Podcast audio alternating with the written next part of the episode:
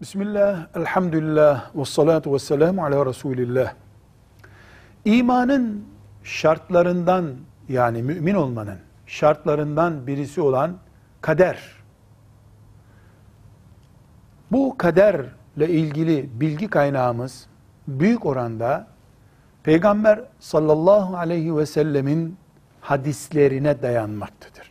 Hadis, peygamber sözü demektir.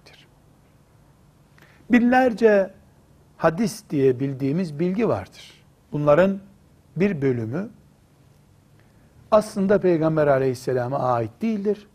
Halk arasında yaygın olmuş ve alimler hadis olmadıklarını ortaya dökmüşler. Bir başka bölümü de adımızı soyadımızı bildiğimizden daha garantili bir bilgi olarak karşımızda durmaktadır. Kaderi anlatan, iman etmeyi emreden, ayrıntıları ile ilgili bilgi veren onlarca hadisin hemen hemen tamamı sahih ve sarih hadislerdir. Yani Peygamber aleyhisselamın onları söylediğinde hiçbir tereddüdümüz yoktur. Çok açık ve net hadislerdir.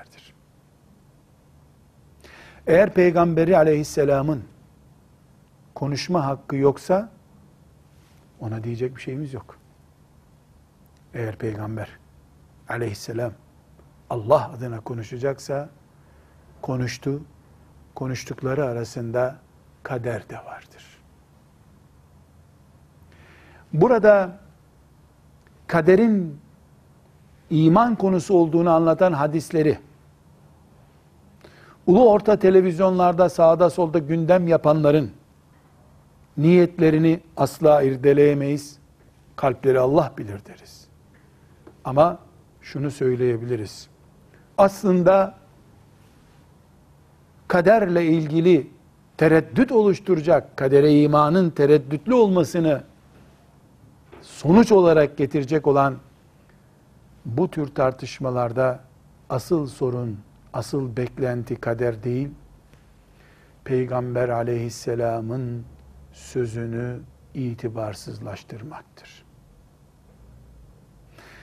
Namazın nasıl kılınacağını anlatan hadisler, kaderi anlatan hadisin bir üst satırındadır. Bir alt satırındadır. Üstü ve altı çürütülmüş bir bilginin ortasında namaz da kalmaz, oruç da kalmaz, din de kalmaz.